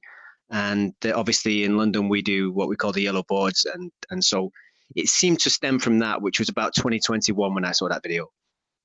Now I was thinking about this today is there some science behind this? Because I have a feeling that if you and I are on, um, I don't know, Oxford Road or that's in Manchester, of course, or if, if we're in Fallowfield and we've got leaflets and we're saying to people, there's another side to the climate change story, you know, take this leaflet. I'm not sure about that, but when you drive somewhere and you're driving along and you stop and you come to a stop at traffic lights or on an island or something and you see a sign and you see it writ large in, in, in block letters. I have a feeling there's some science behind this, Francis, and you're more likely maybe for that to sink in a little bit and for it to, to kind of register on some level where you might look into it a bit later on. Is there science behind it? Well, there's a few things there. If, if we think about what happened in 2020, the government used uh, advertising everywhere everywhere. So, and particularly in places where people maybe are relaxed, they're in repose, maybe they're sitting on a train. There was there were posters on the buses. There were posters everywhere you went. There was arrows on the floor. There was a constant reminder of, of the narrative they wanted you to believe about the virus and the lockdowns and the vaccinations, and and, and this narrative of fear, and and so that was everywhere. So in effect, we're we're trying to do the same thing. We're trying to pop up everywhere we can to um, to spread what we think is the truth of what is going on and to, to question some of the things we've been told um, but there's also another thing if you're a pedestrian and, and someone's coming to approach with flyers, I think most people um, maybe instinctively shy away from somebody trying to press something upon them. Whereas if you're in your car, you maybe feel a little bit safer, you maybe feel, feel a little bit more um, in control of your environment in your little box with wheels. And so you, are able to look and just read and at your own leisure if you stopped at traffic lights or if you're going past It's maybe less threatening and, and less confrontational to, to receive a message in that way. And so there's that side of it as well. And also one of the very important facts that uh, that happens when when um, we're out on the street, and I think is probably the key to the to yellow boards and, and to why it's important, is that it, people sound their horns if they support us. Now, one of the things the government was trying to do uh, from 2020 onwards was to make everybody feel like that, that everybody else believed the government narrative. But when you hear the amount of car horns that, that are in support of the yellow boards, it's quite clear that most people or many people do not believe it. And that comes as a shock to those people who are cocooned in that government narrative and, and hopefully gives them cause to question and go away and do their own research. Really interesting that, isn't it? Really interesting. And are there are there um, groups around I mean you mentioned Rebels on Roundabouts as, as well, which is terrific. But but your own yellow boards, are they popping up around the country? Are they uh, Francis will is there one in Manchester, Salford for example? Um, I know it because uh, because uh, I'm from Stockport, just down the road from Manchester. So obviously there's rebels on roundabouts on Portwood roundabout there in Stockport. Um, I think I'm not aware of a, of a, a, yellow boards group per se, but to see the yellow boards people on Rebels on Roundabouts carry yellow boards. There's not really an organizational thing. It's just local people who are concerned. So they kind of pop up all over the country. And there's not really a central hub. It's not like we, we, we are a government agency and we all know where each other are. But we, we can become familiar with other groups, you know, through Telegram and so on. But if you hunt around, you'll certainly be able to find them either through the Rebels on Roundabouts um, network, which which exists, and also a Stand in the Park network may be able to tell you something. But we have our own uh, um, website. It's Hey Link Me uh, Yellow Boards, and we've got Instagram and Twitter. If people type in Yellow Boards or, or Yellow uh, underscore boards, they'll find their way to information about it. But um, the specific group I'm involved in at the moment is in London. Brilliant. And I, I, should also, rebels on roundabouts.com, people, check that out wherever you happen to be. Look, there's a really important and a very serious point here, and this is why you're here, Francis. It's becoming increasingly difficult to share information using whether it be Instagram, Facebook, Twitter, because they're heavily censored. And with the online safety bill, you know, becoming law whenever the monarch decides to sign it into law, and forgive me if that's happened already, but I'm not. I don't think it has done. It's going to become even more difficult to share information with people online. So it's going to have to be get out there and put it in front of them in a physical way, right? Well, yeah, this is it. I mean, the, the people who who go out at rebels and roundabouts and like the yellow boards, then they, they are just ordinary people who are looking to spread the message. And it became quite clear in 2020 that that message wasn't getting through. And, and, and with the urgency of some of the, the plans at that time and now, it becomes more important than ever to, to not only put the information or the questions in front of people, but also to make them aware of, of the uh, widespread support for those questioning and, and, and widespread support for the counter narrative. So that's very, very important. And, and, and the fact is that if if you are online, you're engaging on what you might consider to be an enemy platform in the sense that it's controlled. It, it, it censors your voice. People are shadow banned. The message does not necessarily get to those who need to hear it. Maybe it's it's it's kept within an echo chamber. So if if, as I, I would assume, that, that our safety depends on the number of people who are aware of the dangers we face, then it's absolutely essential that more and more people are made aware. And and if and if the best way of doing it that is is to be on the streets and create um, that environment where people feel um, em- empowered and also encouraged by by the numbers of people who share the same view as them I think that's very, very important, and I think it's uh, in a way I consider a lot of the uh, screen reality that we're presented with, the television, social media, and so on, as to be somewhat something of a fake reality. And I think that getting on on the streets and actually um, dealing with people face to face, even if it is just in passing, you know, with a, a placard um, as the car goes past. I think that is is the reality that we have to engage in because we need to everything that they've taken from us or or, or they've tried to um, diminish, like our sense of community and our our sense of um, togetherness and and the keeping everything's about keeping people apart and keeping them scared of one another whether it's being scared of the air or scared of people who have got a, an unmasked face and so on I think it's really important that, that, that we are put that we, we, do the opposite of whatever they're trying to encourage us to do. And one of those things is to, to speak face to face and to share information face to face. Really good. This, yeah. One of their one one you mentioned echo chamber. It's very good because a, a man or a woman can, with the best of intention, set up a, a, a, a half an hour program once a day where they eloquently and expertly challenge the government's narrative. And that man or woman could end up with 250,000 followers on Twitter. And they could get excited, not about themselves, but they could get excited thinking, God, I'm getting the information out there. But of course, not really. It's being directed to people who already know what's happening and it's being kept away from people who don't have a clue. So this is really important, this, uh, Francis. Um, can I ask you about yourself, if you don't mind? Um, yeah, yeah. Where where did it begin for you in terms of when did you first start to feel uneasy about life and about where about things life. were heading? Yeah. no, I mean, I've told the story a couple of times. I've, I've spoken to different people about uh, 9/11 in in the sense that 9/11 was the moment for me. I, I, I had questions on the day.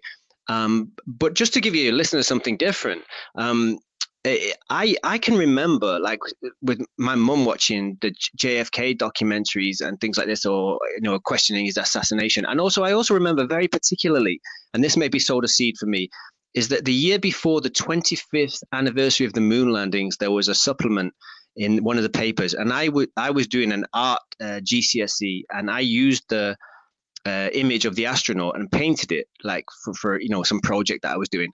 Um, but I became very familiar with the contents of the supplement, which is why people question the moon landings. And so uh, it had a whole string of things like there was a, a letter on the rock, which was, you know, uh, what the, what the Hollywood props used to be stamped with, and about the, the, lack of middle distance in the photographs and the lighting of the photographs. So I, I, I held in mind that there were people who were questioning the moon landings, and, and, and then also 9 11, which is kind of um, there was lots of questions about how those buildings came down, and then uh, as I got familiar with the internet, 2003 uh, about that time, I discovered Building Seven, and I hadn't known about that on the day, and uh, and I didn't know if that was an internet spoof. I was like, is this a con to make people think, be, like to make people appear stupid who are questioning government narratives? And as I became aware that it was real, that that Building Seven had collapsed in that way, had not been hit by a plane, it fell suddenly, symmetrically at free fall speed. Um, I went through the process that many people have undergone since 2020, where you start to question everything, and you start to question if this is what um, they, uh, the way that falsehoods are told about our current events. What have we been told that's not true in our past? Um, and, and so that was my awakening. Yeah. Is there a danger? And I say this for both of us, not just you, not just me, but because because September 11 was a big deal for me as well, and I believe it to be provable, pretty easily provable that the planes and the jet fuel didn't bring down the buildings and that something else happened. But once you get over that horror, that agencies, um, whether it be secret agencies, whatever, can do things like that, um, do we have to watch out that we don't start to, to, to kind of think, to, to kind of enter a reality whereby we disbelieve everything if it comes from an official source? Is that a dangerous thing, Francis? Well, of course it is. I think. I think. It, well, it isn't. It isn't. I think that if your default is to qu- question official sources, I think that's more healthy than to believe them. I think you've got to approach everything with a critical eye and with your critical faculties switched on. So, for example, once you know that they can uh, pull off a scam as large and um, malevolent as 9/11, then then you know that they control your politicians, your media, they, they, they control academia, they control firefighters, even architects, engineers. They control all of them. Nobody spoke out. Uh, virtual, obviously, some people did, on, on a, but the minority spoke out about it, and many of them suffered uh, professionally or personally in doing so. But once you're aware of the scale of that control, you're, it is imperative for you to question almost everything that you are told because as i said if, if they if they have complete control of the airwaves to the extent that they can launch illegal wars over 20 years and, and ongoing uh, that uh, displace and kill millions of people and, and injure countless millions as well, then then you, that scale of control, you have to look at everything with a questioning eye because it shows that both the, the malicious intent and and also and also the, the, the scope of the power structure that they have and, and the manner in which they deceive you. So if you if your starting point is then to believe everything the the uh, the state or the official narrative presents to you, then that, that's clearly unhelpful. You have to start from the opposite and think, well, what what are they doing now? Because this everything they tell me through this thing is is is suspect. Yeah. In the same way as in your personal life, if somebody lied to you all the time, you'd question everything they say. 100%. I phrased my point very badly. Of course, I didn't mean that we shouldn't question. I was asking, is it healthy or unhealthy to start from the point of disbelief, to start from the point where you completely dismiss it out of hand? Um, that's what I should have said, but you're right. Yeah, question everything. Yeah. Well, I mean, the, the, the, I think that there's a tendency when people first wake up uh, to to to say major lies, maybe the the COVID scam or the 9/11 scam, to to begin questioning and then to throw everything out and and to to almost um almost have no belief in anything and that's very unsettling. Whereas i think you've got to start just just be an empiricist. Okay on what basis can i believe this? And what is the evidence showing me? Um, it doesn't mean that you know the, the moon's made of cheese or you have to start with what you can prove to yourself and, and work outwards. And that means that if they present you with you know something about you know uh, Ukraine or Israel and Palestine, and it's coming through your TV screen. You say, well, who, in whose interest is this? And and um, is this balanced? And if they're not telling me about the excess deaths, why uh, in this country, then or they're not focusing on that, then then why would they be telling me about um, deaths in a foreign country with with such you know wall to wall coverage? You just you just have to use your common sense. I mean, we we've all hopefully, I mean, hopefully we've got a degree of it, most of us, and um, we've all, all got the, the, the capabilities to, to uh, discern for ourselves because we do it all the time in our daily lives and i think people this is what this is what i think is the magic of the, the screen is why i talk about the screen reality is that say for example you had someone who looked like chris whitty or boris johnson or matt hancock hanging around outside your school trying to inject children most people would probably recognize them as untoward characters right? Yeah. But if they come through them on the screen, people uh, somehow take their words as gospel and, and, and, and, and forego their critical faculties. And I think that's something to do with the fact that these figures are in, in some way, we invite them into our homes through our devices and get used to them being around and become familiar with them. And, and maybe that in some biological way almost that undermines our sense of self-protection and um, our intuition because people who you have around and who you're familiar with, you tend to trust them more. Really interesting that vampires, eh? We invite them into our homes. Yeah, if you saw, and look, I'm no oil painting myself. I'm no oil painting. They're not offering me male modelling contracts at all. But uh, yeah, if you saw Whitty and Van Tam and some of those guys hanging around, yeah, they don't look right. Let me read this from Ali. Hi, Ali. Here in Warrington, says Ali, and Ali might be a man, might be a woman, I don't know. Uh, we've stood on roundabouts at busy junctions outside the hospital with our yellow boards. We do outreach work in the town centre every Saturday. We hand out leaflets and we engage with people. We stand in the park on Sundays with the boards and the leaflets. And this is what I like, Francis. When we started, we were shouted at, sworn at, and even spat at. These days, we get much more positive reactions. People come to us asking questions and are definitely waking up. Now, this is fascinating, Francis. Are you seeing that as things get darker? As that people are more inclined now to come along and say, What are you doing there, lads and lassies?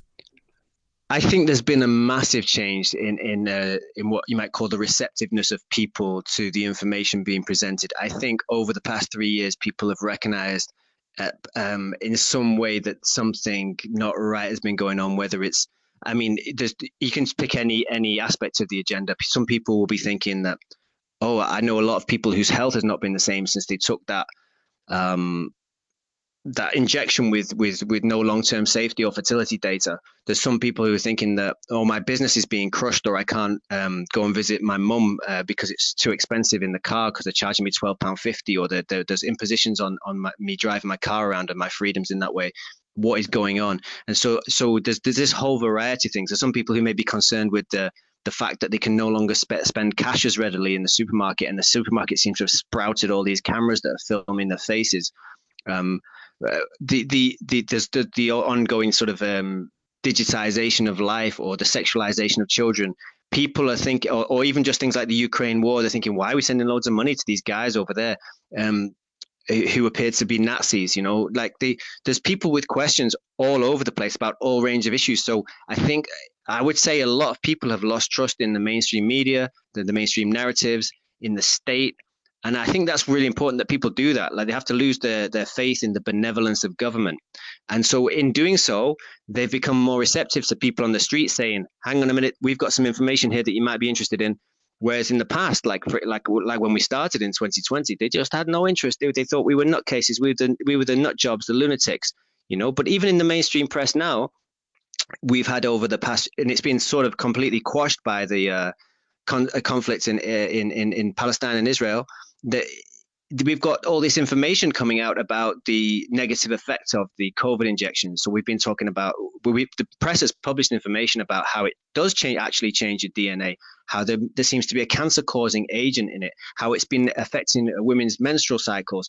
So even if you're you know um, you're cursory cursorily aware of what's being reported in the mainstream press, something like that is going to give you the inclination to to listen more to those people who were on the street warning you about that um, from the beginning. Very good, Francis. Give us the website. We're not going anywhere just yet. Give us the website again, please. It's um, Hey Link Me, and then it's forward slash Yellow Boards. It's pretty close to that. There's a few dots or underscores, but if you put Hey Link, hey Link Me Yellow Boards, you'll find it. Also, Yellow Boards on Twitter, Yellow Boards on Instagram. And uh, yeah, you'll find us. You'll find us. It's not that difficult. Fantastic. Francis is the spokesman or spokesperson, if you want to be politically correct, um, for the Yellow Boards group. Hey, link me and look for Yellow Boards forward slash Yellow Boards. You'll find the group and you'll see the photograph. Photographs are brilliant. Uh, they're making a difference. Tell me, so obviously the climate claims, the climate crisis. Um, along with the other issues we've talked about, the excess deaths, uh, the jabs causing cancers, and and and um, of course what's happening in, in Palestine, big issues. But the the climate thing, Francis, my my feeling is is that um, climate's going to be pretty much where all of their eggs will go in the coming three, four, five years. What do you reckon? Well, I think they they they probably got a lot of contingency plans, um, and I'm not sure that climate is is being bought by a lot of people in terms of the public generally. I'm not sure they're particularly exercised by it, and I'm not sure many of them really believe in, in that one in the way that obviously there are there many that do, and, and I think particularly younger professional people who've been uh, through academia and the whole process of being told what to think, they seem to be the demographic that's more engaged with it. But um, uh, uh, it's obviously something that they, they need to do. They, they need to to implement world uh, solutions. They need a world problem. So uh, whether it's a, a, virus is a worldwide problem in their in, in their narrative, or uh, you know the the climate emergency is a worldwide problem. So they will push it without a doubt. But whether it will take in the same way, uh, we can be hopeful that it won't. But but yeah, it certainly looks that that's one of their um, arrows in their quiver. Um, but they may have something else as well to pull out because because I don't think the virus one has completely gone away. Um, and they do need an excuse to place restrictions on your uh, uh, energy consumption, on your movement, on your uh, you know calorie consumption. To, uh, so all these things are justified by the, the climate narrative, and and they have been pushing it for a long time, and it morphs as well. So it goes from being holes in the ozone layer to global warming to the end of the world. You know, what Al Gore was telling us 10 or 15 years ago that we would already be underwater. So it, they just, it goes from being, you know, um, from one thing to being something slightly different. So, so, so from being global warming to being, you know, yeah. man-made climate change. And t- tell me this, Francis. Sorry to, because there's a little bit of an echo. So when I when I when I jump in there, I've just just faded you down just a little bit. I'm not in any way censoring you, but just because there's a tiny echo. Um, if they do manage to eliminate cash. And I know there's been some good news lately in terms of more people are using cash than previously, but their plan is to get rid of it and introduce a CBDC. If that was realised, that plan, and cash disappeared, wouldn't it make the other agendas we're talking about much easier to implement, surely? Yeah, the cash one is is vital. I think I think the key to any of their plans is the digital um, ID and the CBDC kind of relies upon a digital ID, and and so and and that's why we're pushing for a vaccine passport because they want us to have a digital ID. Once they've got us locked into that digital system, and for example, with the cash and the CBDC, would enable them to be a third party that has control over when and if and how we spend our money. And I think that would be vital because then any dissidents would be treated the way they're currently treated on Facebook or Twitter, where they just they just limit what you can do. So they can cut you out, they can block you, they can they can you know they can they can literally, they don't even have to jail you. They just stop you from spending money. You can no longer access the supermarket. So all the things that they could do in lockdown, in a sense, where they shut down pubs, clubs, and um, you know all the all the uh, uh, locations where you might want to spend your life they could they limited people's access but it, it, they could do that on an individual basis. If they if they felt that you were a, an enemy of the state a terrorist an anti-vaxxer you know uh, uh, whatever the, the, the key buzzword of, of the day is they could limit you accessing society. And that's why the cbdc is so important. They'll they'll they'll frame it as though it's about com- convenience and you don't have to carry change and you're not going to get mugged and it'll prevent fraud and all these sort of things. But ultimately, what it comes down to is that they want to have control over whether you engage with society. And then what they can do is they can use the infrastructure that they're putting in place with the ULEZ to prevent you moving. So they have a digital infrastructure of, of zonal areas that they can control. And they could also um, limit your interaction with society based on your medical record. So if you don't take the DNA altering, cancer causing, menstrual cycle damaging injections, they could then in, um, freeze you out of interaction with society. Francis, I want to play this for you. You'll be able to hear it, I think. If you're not able to hear it, forgive me, but I think you will be able to hear it. You talk about that not being allowed to participate in society. I'm mindful of um, he, he's no longer in office, but um, former uh, New York Governor Bill de Blasio. Listen so today to I announce a new approach, which we're calling the Key to NYC Pass. The key to New York City. When you hear those words, I want you to imagine the notion that because someone's vaccinated, they can do all the amazing things that are available in this city.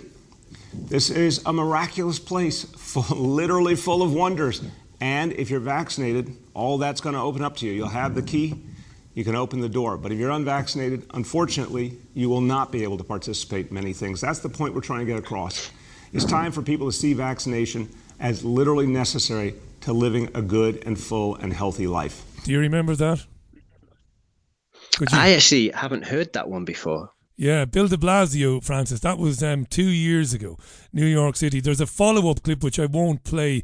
It's a little bit longer, where he doubles down and uses the phrase, if you don't uh, have your pass, you will not be able to participate in society. And you could you could you could t- kind of spread that out. You could you could say right. He was talking about jabs, but as you said eloquently there a moment ago, that could be well, you're denying climate change. You're denying that vaccines are a good thing, and therefore you're a danger to society. You don't get to participate, Francis. Right? Well, yeah. I mean, I think part of what they're doing at the moment is that we speak to people who come past us in the traffic and, and in the vans, and they're saying, "I won't be able to work because I've got to get rid of my bad van, replace it. I can't afford to replace. It. It's got all my tools in it." So I, I, my, I won't be able to work. So they're trying to force, and they, and I think that they have been doing this since 2020. They are trying to force uh, small businesses out of business. They're trying to eliminate people who are self-employed yeah, and who are not in the control of the state. And so then you'll be working either for the corporate corporations who monopolize a lot of the, um, the, the commerce in our society, or you'll be you'll be on universal basic income. And if you're on universal basic income, they'll be paying you in a CBDC, and they'll be able to uh, control whether you interact with society. And so, so they, this is, I think, the plan. They don't want independent traders, and and they don't want independent people. They don't want independent thought. And they, if they have a CBDC and a digital ID, they will be able to control that. That and and that's that's that's their that's their objective. So I think it's absolutely imperative that we not only resist the ULEZ and the imposition of surveillance and the imposition of that control grid, but the key to it all is no vaccine um, passports, no digital IDs, and no CBDC any one of those three gives them the, the, the, the foot in the door to impose a system of control that will be very very difficult to escape from unless and i mean I, people are obviously thinking about this already about um, sustaining themselves through growing their own crops. But if you've got a whole society that is, is pretty much clamped down under the control of a digital id or a cbdc then it won't be that difficult for them to pick off those rebels who have having some way being able to grow their own carrots. I don't think that'll be too hard. So I think it's absolutely vital that we don't allow the digital ID and the CBDC to come in. Absolutely. Final question for you then, and do give us the website details again at the end. But final one today. I'm asking it a lot lately. Um, who wins in the end, us or them? And even if it even if it is us, do we have a little bit of pain to experience on the way? Well, I think we do have a little bit of pain to go through because ultimately pain is the best teacher, and people do not wake up without a little bit of pain. So in in in, in the old days, and um, the term anti-vaxxer was banded about as though those are these people who just woke up in one morning and started to to um, question vaccines. Was actually it was it was distraught mothers who'd had a healthy child who'd noticed a change in the behavior or demeanor of their child after the vaccines. So the pain woke them up. Um, it was people who maybe had been out to the um, the, the 9/11 wars and as servicemen and realized it was all you know ridiculous and based on a lie and, and traumatic, and the trauma woke them up. Um, it was people who during lockdown uh, found you know encountered suffering and or privation in some way, and it woke them up to, to this. This is not right. People, this should not be being imposed upon me. So ultimately, if for us to prevail for for the people rather than the malevolent dark forces that seem to con- want to control us to prevail for the people to come through we may well have to encounter um, more difficulties so that more of us wake up and more of us feel the the urgency of standing up and getting away from the fake screen reality with which they stupefy us and put us uh, so that we have the numbers and the and the um, inclination just to, to to do whatever we need to do to to overcome what is going to be imposed on us if we stay sitting on our bums and apathetic. So that that's the key to it. So yeah, we I do I do hold the hope because the reason I hold the hope, just one last thing, is because the other option is having no hope is so much worse. So I actually do think we're going to pull through, and and the, and I choose that hopeful option. And everybody has that choice to make in all different ways all through the all through the day, whether they're going to choose to be miserable and defeatist and and broken, um, or whether they're going to choose to be strong and, and, and face it with courage and, and to take the action necessary and and to make sure that they play their role so that whatever pain is coming to us is mollified and that we get to see the other side well said, Francis. And very quickly, where can people find Yellow Boards again online? You can find it on, if you look for Yellow Boards on Twitter, uh, Instagram, Facebook. We're on Hey Link Me. You could also follow Robert Stewart on Twitter, who's at Theramol. It begins with a C. Um, I'm on Twitter as well, Francis X O'Neill. Um, so any of those places, but Yellow Boards on socials, and you'll find your way to to uh, you know anything you need to find from there. Fantastic. And Francis X O'Neill on Twitter. Francis, thanks very much. Come back anytime. Uh, thank you. Thanks, Richie. That's great. Brilliant, mate. Bye for now. Francis there, Yellow Boards. Find them online. Um, really interesting. They're actually doing something. I like this, you see. They're actually doing something. They're out there doing something. And they're having success with it. There's no doubt about that. Uh, let, let me bring you that other part of that de Blasio clip. Bill de Blasio. Remember this stuff? I um you know, you, you hear a lot of things. I've been doing this particular show for over nine years now, but I was doing other independent shows before that where I was discussing these things. So I'm not new to this, right? But when I heard this from de Blasio a couple of years ago, I was properly freaked out by it because I thought we really are here now. Now, I'll tell you, we know those conversations with the business community are crucial. We've had a lot of them already. What we're hearing from so many folks in the business community is they understand it's time, but they need government to lead. That's going to help them to do what they need to do. Not everyone's going to agree with this. I understand that. He's talking about the private sector running the tyranny, right? But for so many people, this is going to be the life saving act that we're putting a mandate in place that's going to guarantee a much higher level of vaccination in this city. And that is the key to protecting people and the key to our recovery. That's why it's the key to NYC. The key to NYC Pass opens a lot of doors, and we need it. We'll be issuing a mayoral executive order and a health commissioner's order. Those are the legal tools necessary to implement this approach. And we know that this is what's going to turn the tide. And we also know that people are going to get a really clear message. If you want to participate in our society fully, you got to get vaccinated. Wow. It's worth hearing again, right? Former mayor, I said governor, former mayor of New York City, Bill de Blasio. Now, this didn't happen. I hear you scream at me. Didn't happen, Richie. No, it didn't. But it was a seed. You could argue maybe it's a seed that was planted in people's minds, you know, and maybe it's still in people's minds. And we also know that people are going to get a really clear message. If you want to participate in our society fully, you got to get vaccinated. You got to get vaccinated. It's time. All the answers, all the information's out there.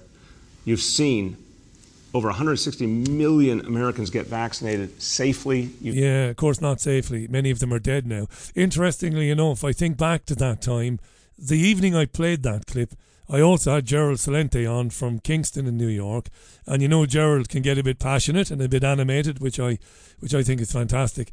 Um, he basically just about had a heart attack that particular night when I played him that audio. This is Wednesday's Richie Allen Show. Winter's on its way, and so are colds, flu, and other respiratory illness. a robust immune system and vitamin D3 are your weapons in the fight to keep healthy when things get chilly. Immunex 365 vitamin capsules from NutraHealth 365 combine effective levels of vitamins D3, C, and K2, as well as zinc and quercetin to give your body that winter boost at just two capsules a day. Plus, for your peace of mind, all NutraHealth 365 orders come with free two-day track delivery. Visit NutraHealth365.com now and get winter ready.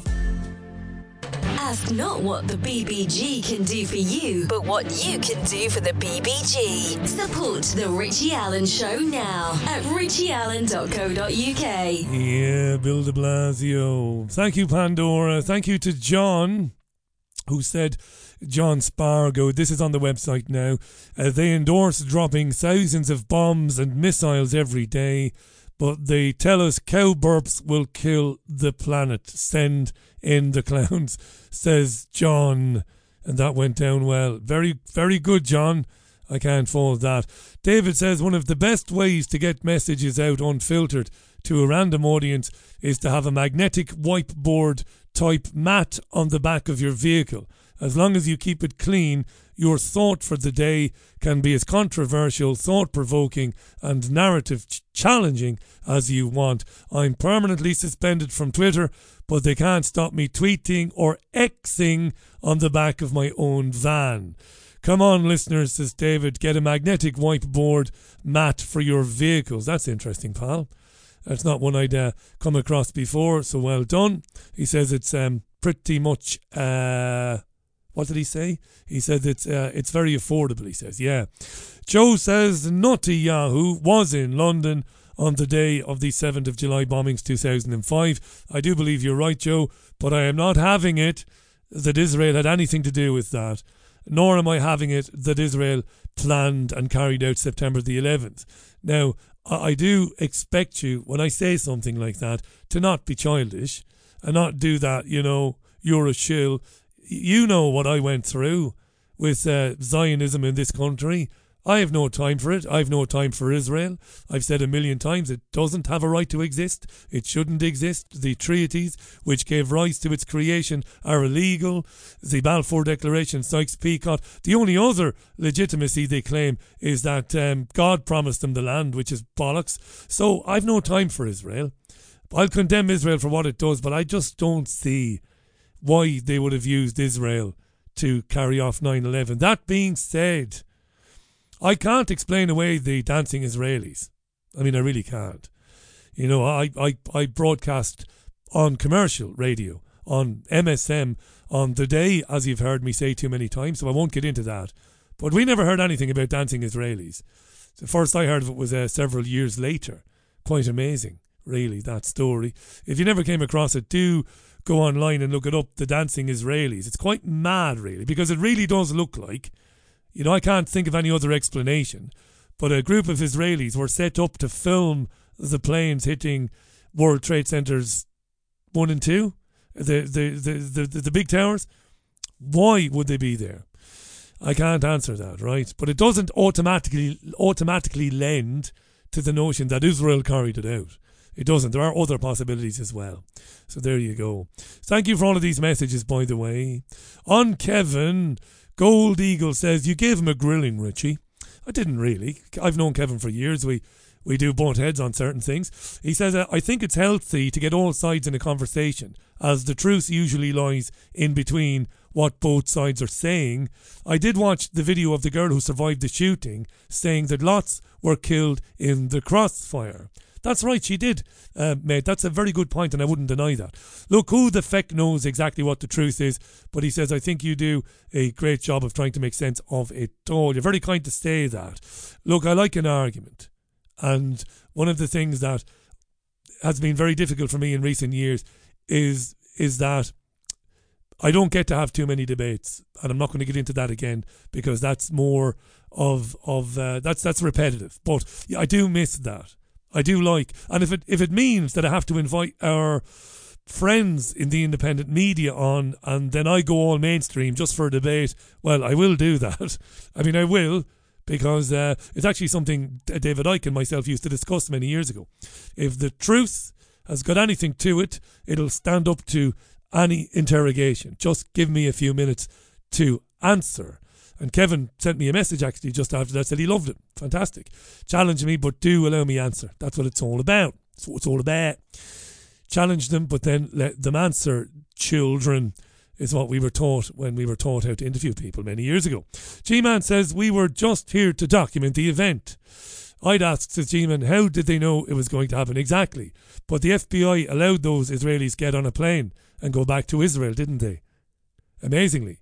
But the FBI also allowed, and this is funny because it suggests to me that the FBI knew damn well that Osama bin Laden had nothing to do with September the 11th, 2001, because in the hours after the attack, when bin Laden's name was on everybody's lips, the some of his extended family were permitted to fly outside of the United States, were permitted to leave basically and go back to Saudi and Qatar and other places.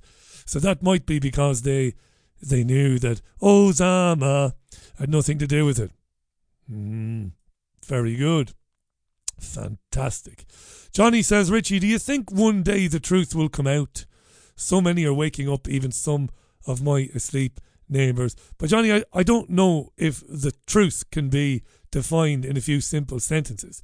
I would ask, is the truth about what? Um, because there are so many things. The truth about climate change, there's the truth about the COVID scam, there's the truth about what's happening in the Middle East. I don't know. But I do believe Francis, and I do believe our friends rebels on roundabouts. I do believe that, and what, what Ali told us, and Ali is a woman, by the way, in Warrington, that people are certainly more open minded now than ever. And that's because this agenda now is beginning to brush up against them. They're beginning to see it. First of all, what is different now than during the lockdown scam? I'll tell you what's different now. People are stone broke. They're absolutely potless. And they're undoubtedly now starting to wonder why, what's happening. Why has everything skyrocketed in, in price? Why is our government committing billions to Ukraine and to other initiatives? We're broke. And there's a bit of that, I think, creeping in.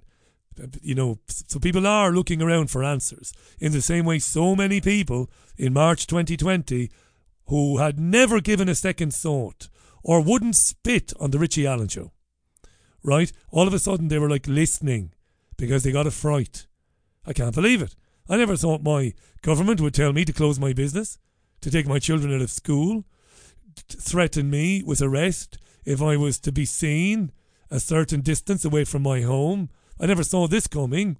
So that certainly shifted people. There was definitely a consciousness shift, no doubt about that. And I think now with people being broke, losing their homes, I saw I saw a horrendous a horrendous figure today about business rates. Next year, business rates in London are expected to quadruple. Honestly, I'm going to bring you this story tomorrow. Business rates are going to go from about £3,000 to about £15,000 for most businesses in London. And this is because of inflation. I swear I'm not lying about that. Right? So that's more than quadruple. High streets are disappearing as it is. So you tell businesses, listen, we're going to quadruple your business rates. What are high streets going to look like in the next couple of years?